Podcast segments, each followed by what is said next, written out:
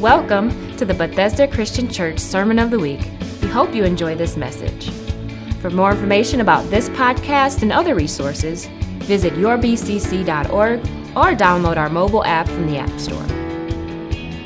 Exciting days, exciting days. It's an exciting day. Welcome. I'm glad you are all here. If you're visiting with us, I am Pastor Pat Visger. It's my joy and pleasure to have you here with us, worshiping today and being part of our service.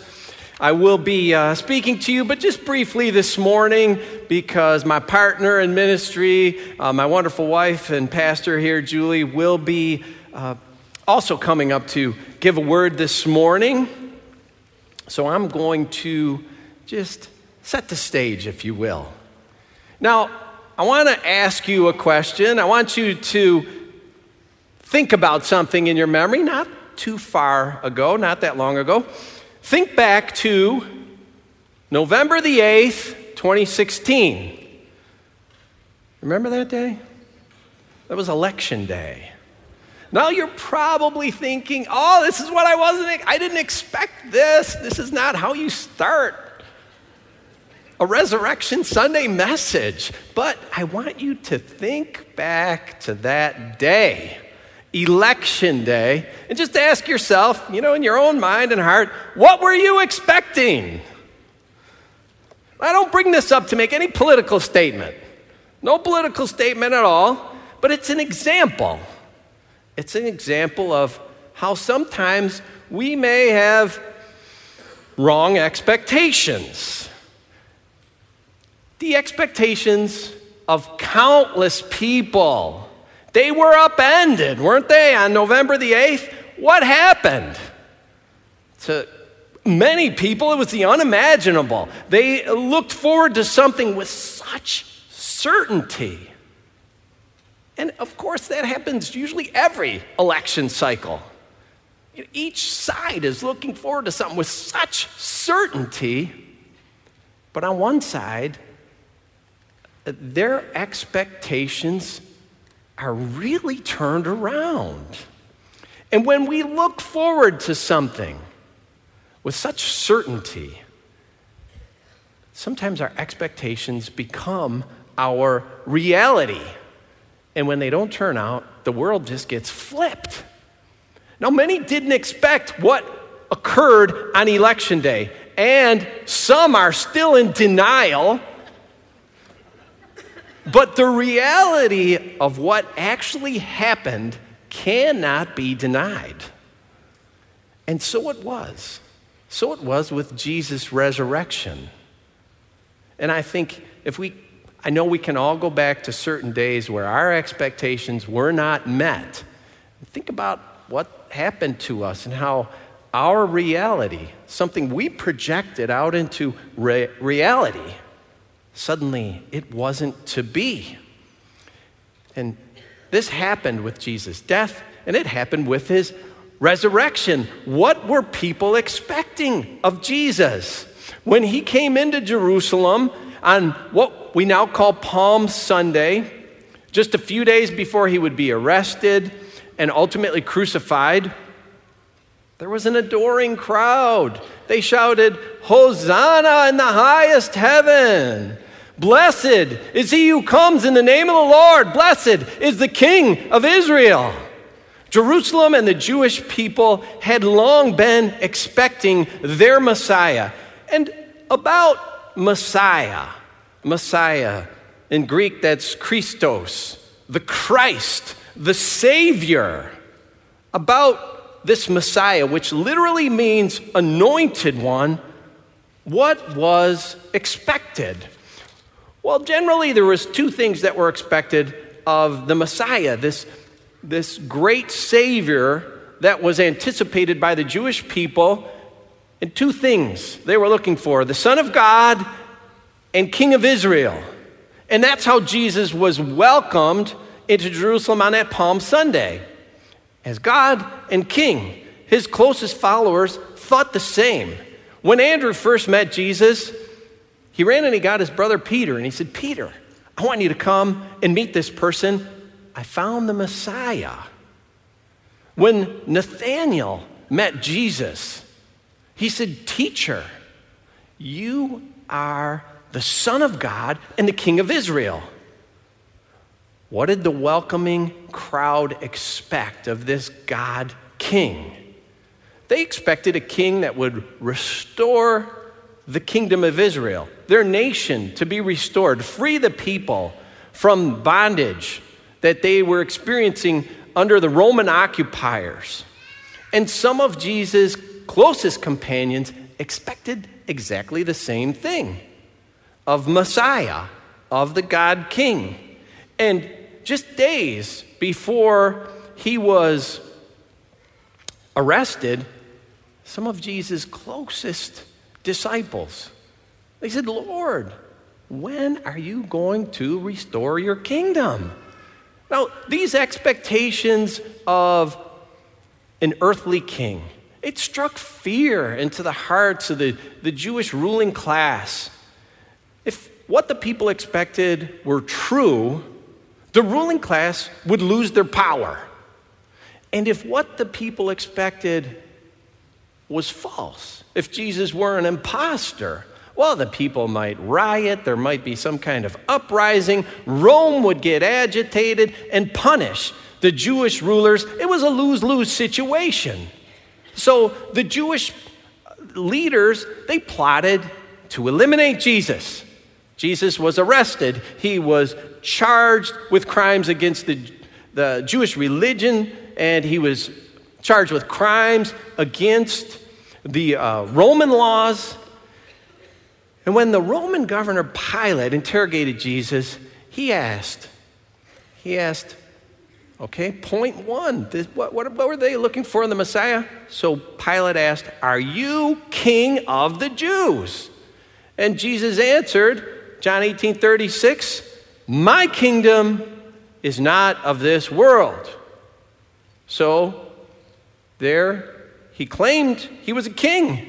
Pilate could find no reason to, content, to condemn Jesus, though, and the Jewish leaders, they wouldn't hear it. They wanted death.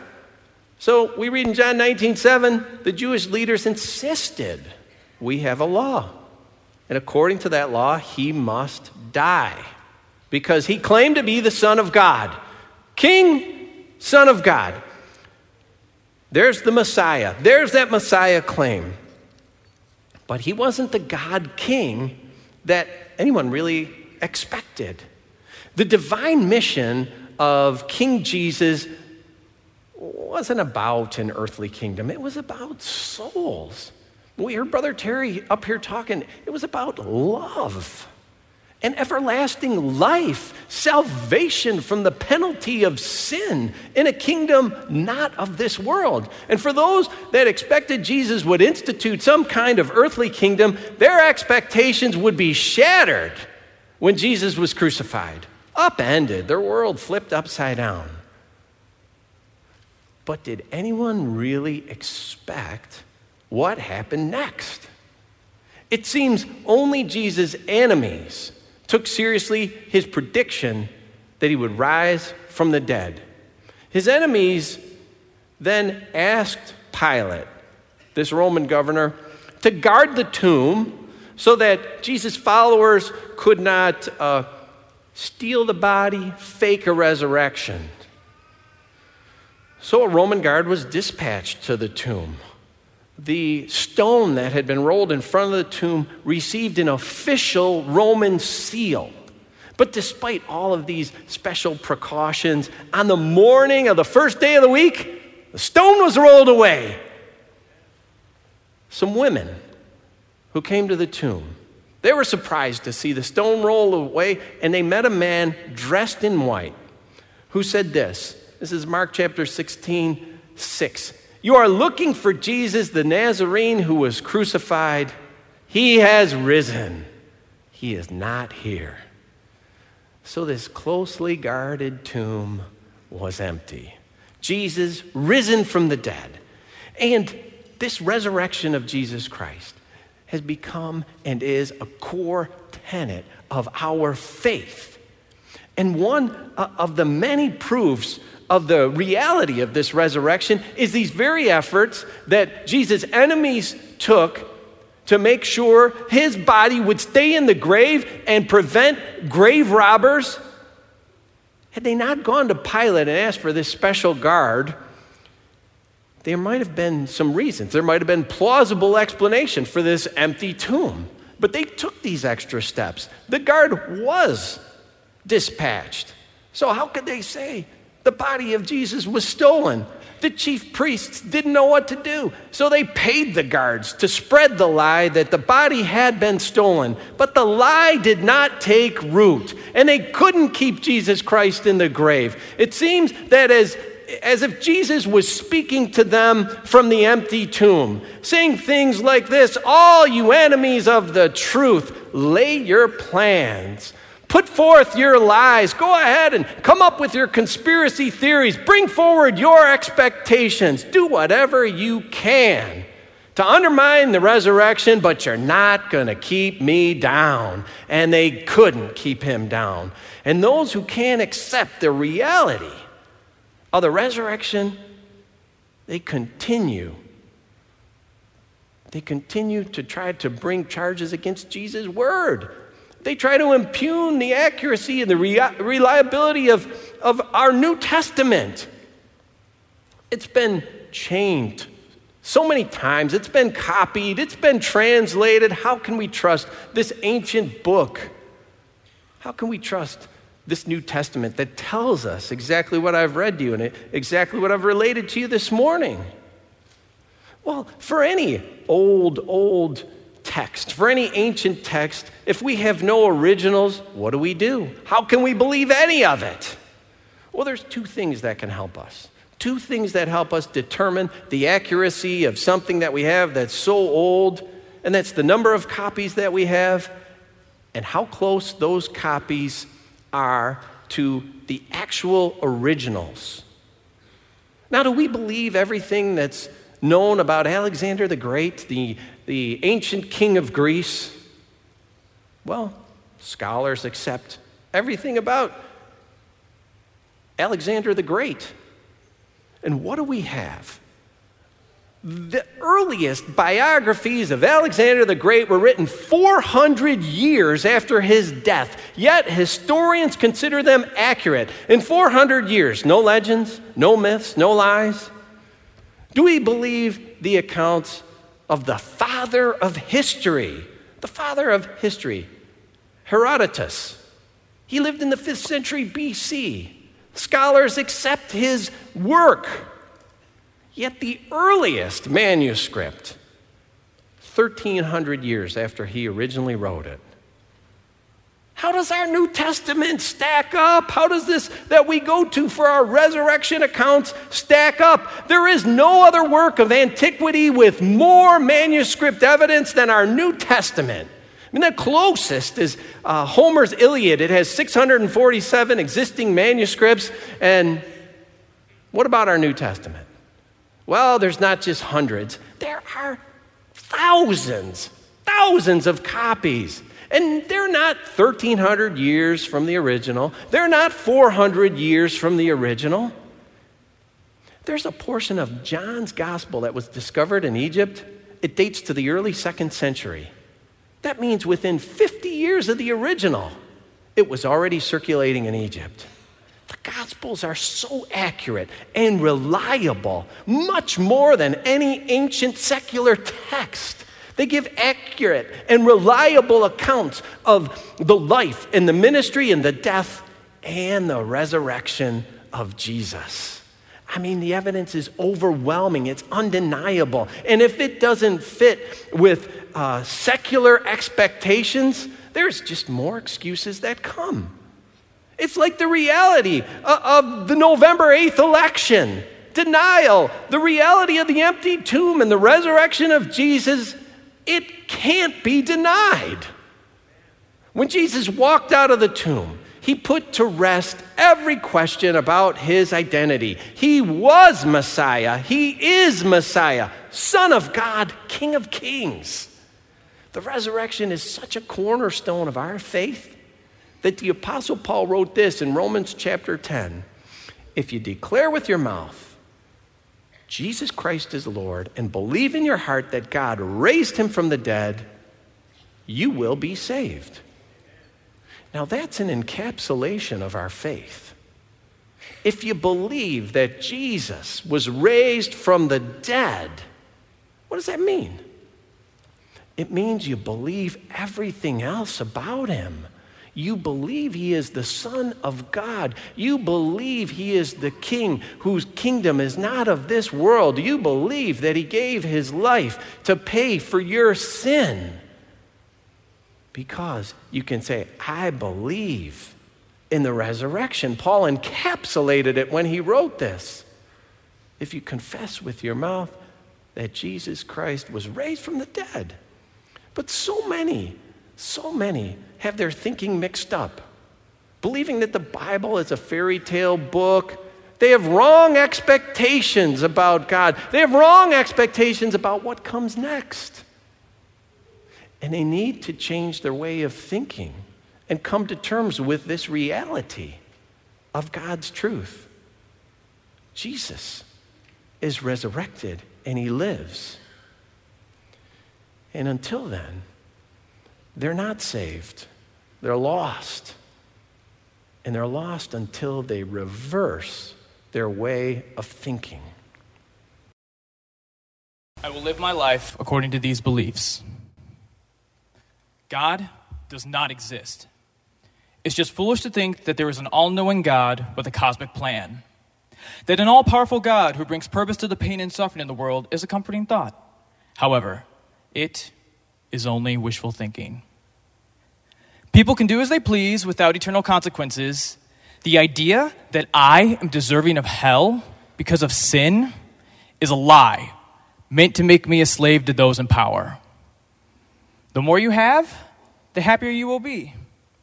Our existence has no grand meaning or purpose. In a world with no God, there is freedom to be who I want to be. But with God, life is an endless cycle of guilt and shame. Without God, Everything is fine. It is ridiculous to think that I am lost and in need of saving. And that is how I felt before Christ opened my eyes, changed my heart, and reversed my thinking. I am lost and in need of saving. It is ridiculous to think that everything is fine. Without God, life is an endless cycle of guilt and shame. But with God, there is freedom to be who I want to be. In a world with no God, our existence has no grand meaning or purpose. The more you have, the happier you will be, is a lie meant to make me a slave to those in power. Because of sin, I am deserving of hell. The idea that people can do as they please without eternal consequences is only wishful thinking. It is a comforting thought, however, that an all powerful God brings purpose to the pain and suffering in the world that there is an all knowing God with a cosmic plan. It's just foolish to think that God does not exist. I will live my life according to these beliefs.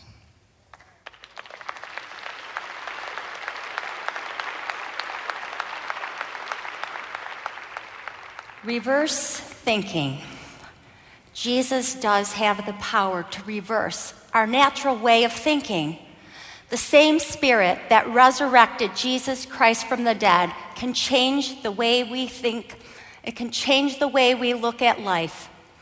I can say, I think very differently now than I did before I knew Jesus Christ as my Lord and Savior. And I think many of you here today can say the same thing.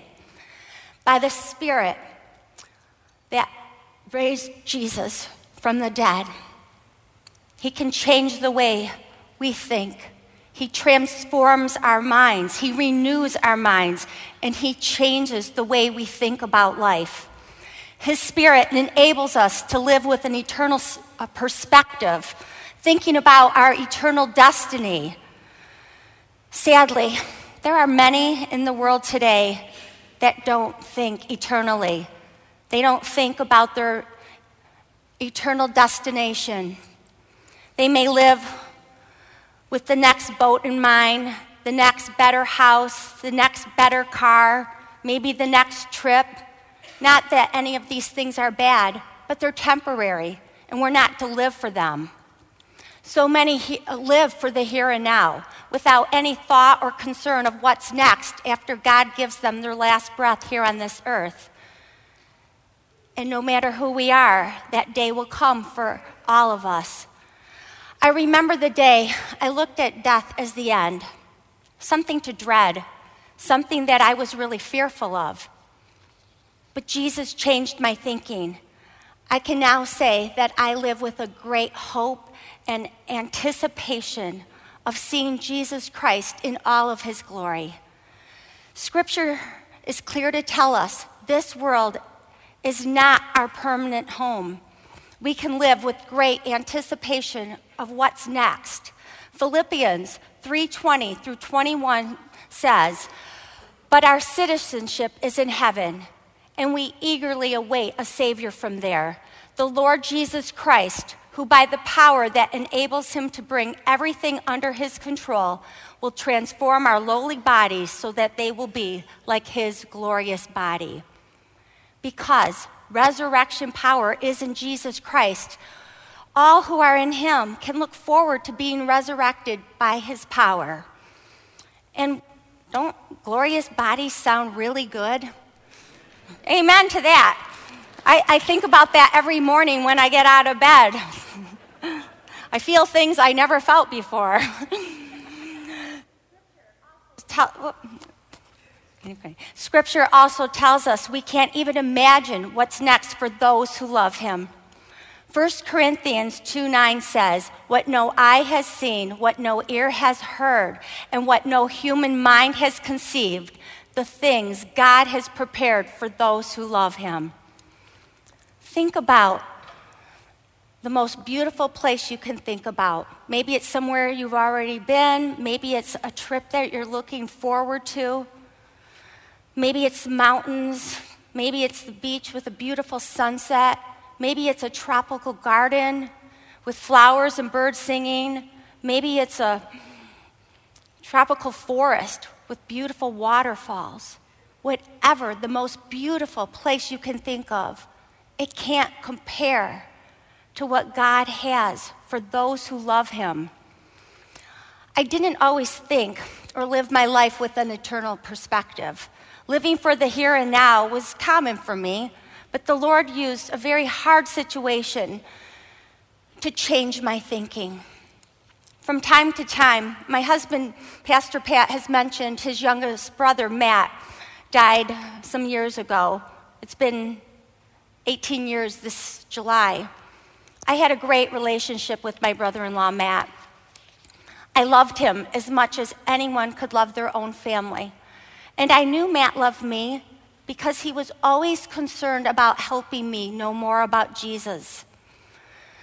Matt had a strong faith. His love and his devotion for Jesus was evident, and he wanted others to know Jesus as well. When I first started dating Pat, I wasn't a Christian, and Pat wasn't quite there himself, but that's his story. I'm sure he'll share it. As Pat and I were growing in faith, Matt and his wife Tammy were very involved in our lives, and we all became very close, as did our children. In fact, Matt and his family lived three houses down from us, which enabled our families to spend much time together. Matt and I had many talks about the Lord, especially during the days where he was too sick to go to work. And those days became quite frequent because Matt got very sick just around the time that he was going to become a first father, first time father to his daughter Krista, Matt was diagnosed with an autoimmune disease that was attacking his liver. It was really hard for all of us family to watch Matt grow weaker and weaker, sicker and sicker. But I personally believed no matter how weak Matt got, no matter how sick he got, I personally believed that Matt would be healed. Well meaning people told us that the Lord was going to heal Matt. Being fairly new in my faith at the time, I believed them. The moment Matt died, as God would have it, I was with him. When the nurse said he was gone, I didn't believe her. Matt was supposed to be healed. I actually yelled at the nurse and told her that she was wrong. She wasn't wrong. Matt died at 33 years of age. I left the hospital that day with Pat, and as we drove home, I was filled with despair, wondering where was God? The days ahead were filled with grief for all of us, and we all handle grief in different ways. But we were especially concerned about Krista, Matt's daughter, who was 10 at the time. Less than two weeks after Matt's funeral, I did something kind of strange. Stranger than usual. it was something that didn't make any sense at all. I called Matt's wife, Tammy, and I said, Tammy, could you use a dresser? Now, the reason this was strange is that I didn't have a spare dresser. And Tammy never said that she needed one. But for some reason, this thought popped into my head to ask her if she needed a dresser. Tammy said, Well, sure, I'll use a dresser. Then she says, I'll give my dresser to Krista and I'll take yours. And I thought at the time that was a little odd. Why wouldn't she just give my dresser that I actually didn't have to Krista? so, what do I do? I didn't have a spare dresser. So I emptied Pat's dresser. He'll tell you. and I put all of his clothes in boxes. And I rationalized this because his dresser wasn't part of the set. Feeling an urgency to get the dresser down to Tammy's, I called the neighbors to help me carry it three doors down. When we got to Tammy's, she told us just leave the dresser in the garage until she gets a chance to empty hers. Again, I remember thinking, well, wouldn't it be just easier if she gave this one to Krista? When Pat got home from work that day, he goes to his room to change his clothes and he notices that his clothes are in boxes. I don't know that if he thought I was kicking him out or something. and he's wondering, what's going on here? Why are my clothes in boxes? And where's my dresser? Now, I have to tell you, this was his childhood dresser. He had it forever. I didn't have a good explanation for him. I just said, I gave it to Tammy. Poor guy. He lost his brother, and then he lost his childhood dresser. a couple days later, there was a knock on the door. I opened the door to find Tammy standing on my front porch. In her hand, she had a letter, and she was smiling and she was crying at the same time. And through her tears, and her smile. She tells me, as I was emptying the clothes out of the dresser so that I could give my dresser to Krista, in the very bottom of the drawer, underneath the shelf paper, I discovered a letter, a letter that I had never seen before. She had no idea where it came from. Tammy handed me the letter. And this is what I read. This was a letter from Matt to his daughter Krista, who at the time of Matt's death in July 1999 was 10 and a half years old. The letter was dated July 1989, which made Krista six months old at the time the letter was written. These are the words that Matt wrote to his daughter and then placed in the bottom drawer of Tammy's dresser under the shelf paper. Dear Krista, I'm writing this letter in hopes for you to have a better understanding. If you're reading this, I am no longer here with you, but I am with Jesus. Then he mentions his diagnosis and goes on to say, I am confident that you have grown up to be a beautiful young lady. I know right now we can't be together. The time you spend apart from me here on this earth is only seconds compared to eternity we will spend together in heaven. No eye has seen, no ear has heard what God has prepared for those who love him. Right now, you are six months old. Your smile gives me hope to go on when I come home from a long day at work. You are so beautiful, and I love you so much. Stay close to Jesus and keep faith in him, and we will see each other again. As I held that letter, I felt an amazing presence of the Holy Spirit, and it was tangible. And I stood there holding that letter in awe of God. For this letter to be revealed in that way was no less of a miracle than if God would have healed Matt. It just wasn't God's will to heal Matt, it was God's will to take Matt to be with him. Pat would often say, Matt won, he got there sooner. That's brothers, right? I believe Matt must have wrote that letter 10 years before his death, prayed over and asked the Lord to protect it and reveal it when needed. And God was right on time. God's timing's perfect. Less than two weeks after Matt's death. As I held that letter in my hand, my eyes were. Matt was really in the presence of Jesus. He was seeing Jesus in all of his glory. What no eye has seen, what no ear has heard, what no mind has conceived, the things God has for those who love him. Matt loved Jesus, and he was receiving his reward for staying faithful to him through it all. Through all the years that Matt was sick, his faith never wa- wavered.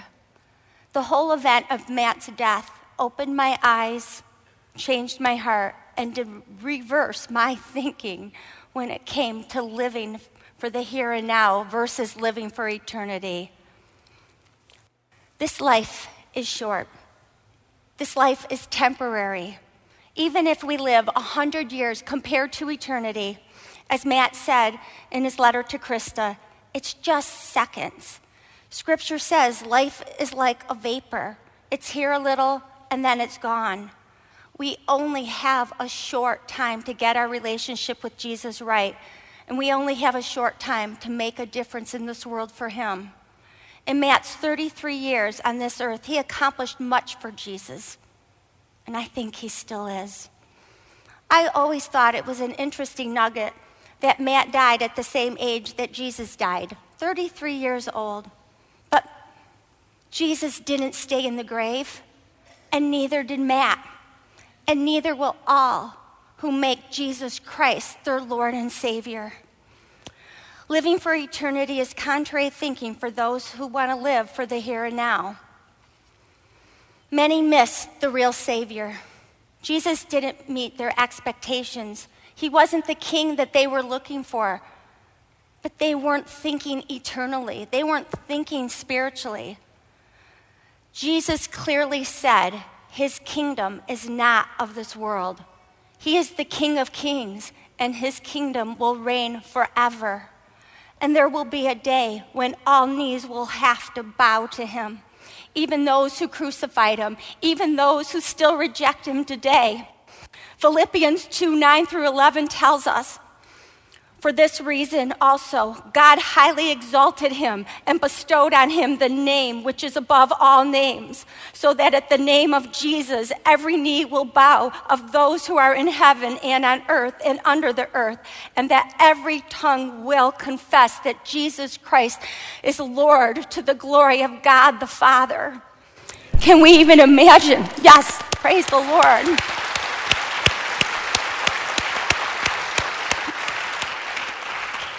Can we even imagine what it would be like for those who rejected him when they see the King of Kings in all his glory, and they can't be part of that kingdom.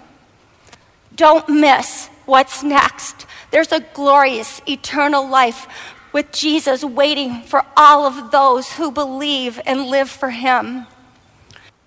In the Gospel of John, chapter 11, verses 25 and 26, Jesus said, I am the resurrection and the life. The one who believes in me will live even though they die. And whoever lives believing in me will never die. Death in this life isn't the end for those who believe in him. Our faith tells us that something amazing is coming next a glorious eternity with Jesus Christ. Stay close to him. Receive Jesus as your Lord and Savior. Live for him days of your life, and there will be a day when you see Jesus face to face in all of his glory.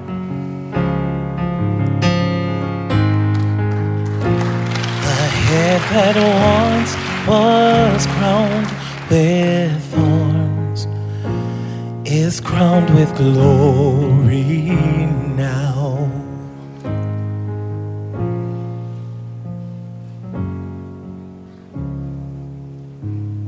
They tried to kill him. They tried to get rid of Jesus because he didn't meet their expectations. But death couldn't hold him down. Jesus conquered the grave.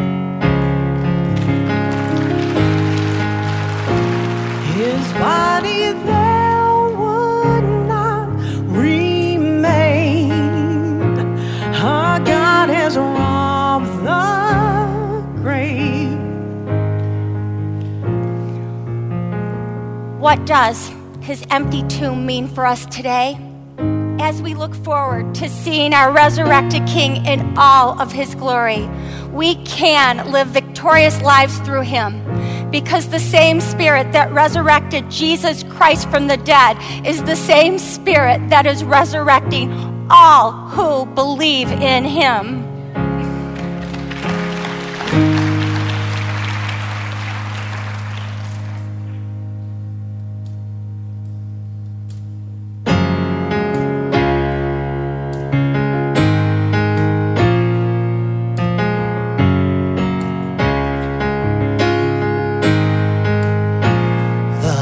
That once was crowned with thorns is crowned with glory now.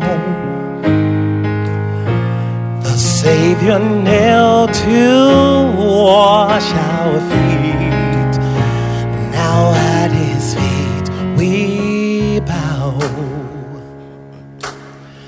The one who wore our sin and shame, now robed in majesty.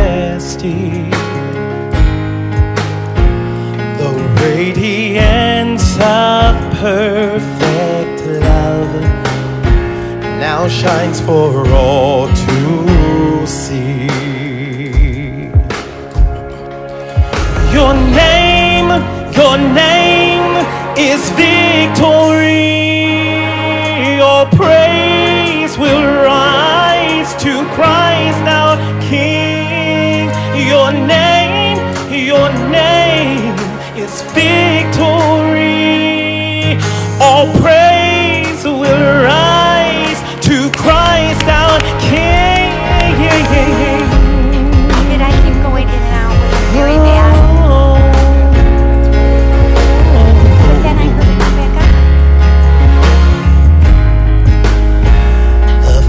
That held us now gives way to Him who is our peace.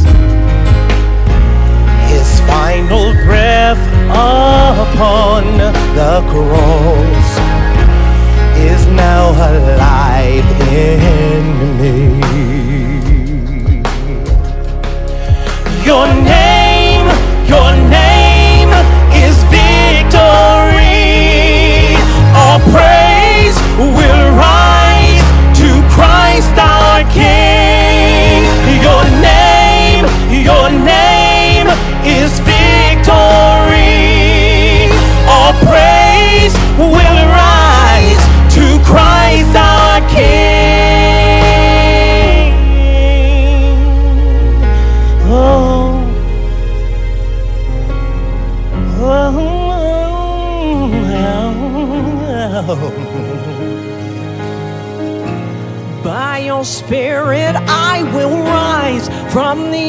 ashes of defeat. The resurrected King is resurrected me. By his name, I come alive to declare your victory. The resurrected King is resurrected me. By your spirit,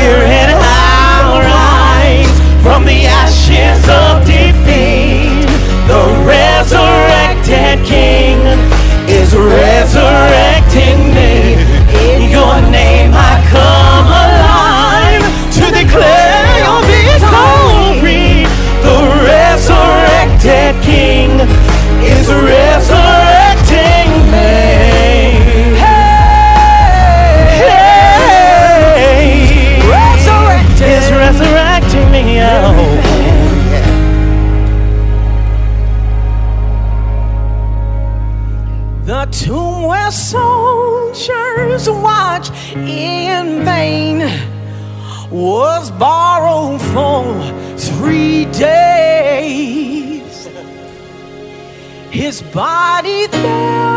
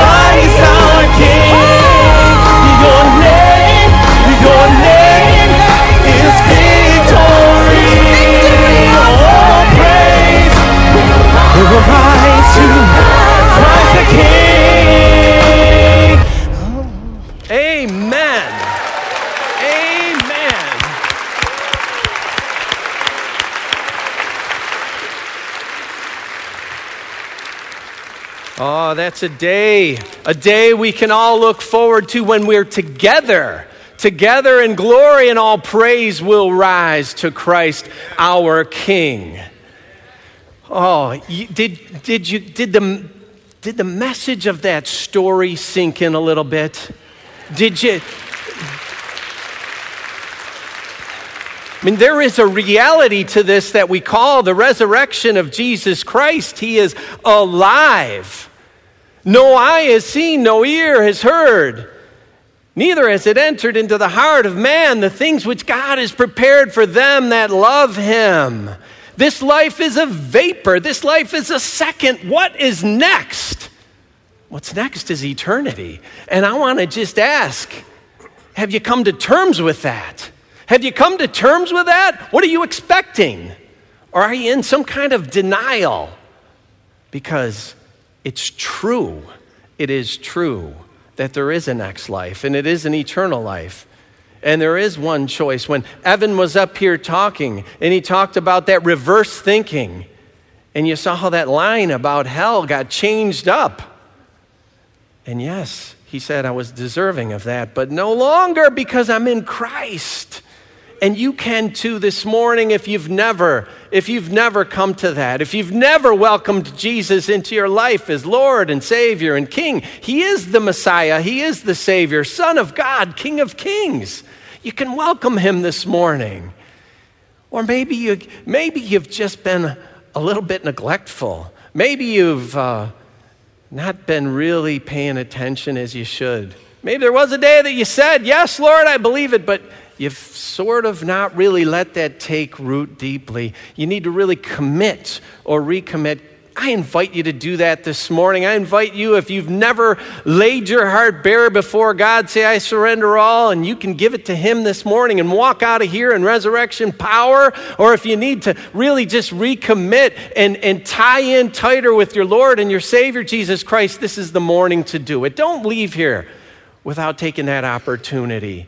Pray with me, if you will. God, our Savior and our Lord, you're King of Kings, you're Lord of Lords. You are God Almighty, Jesus. And I just ask and pray, Lord, for any heart, any soul here this morning that has a heart lifted up to you, a hand lifted up to you that says, I need you, God. Lord, I pray you would meet that heart. I will pray, Lord, that, that the the reality of the, the same spirit that raised Jesus Christ from the dead would meet that heart this morning, Lord. A heart that can turn from their sin and say, Jesus, I need you to pave my way. I need you to take care of it. You paid the penalty at the cross. You've risen from the dead. You're alive. Forgive me, Lord.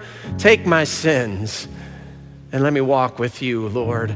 And God, I just pray too, if there's anyone here who has just turned from you. They've, they've known you as a child or they've prayed a prayer, but they've never really let it take root. God, may this be the day that they grab hold of you firmly and never let go. And Lord Jesus, I know, I know when someone reaches out, you reach back. And I thank you for that, Lord. So, for any and all in this house that are reaching out to you and you're taking hold of, thank you, Lord.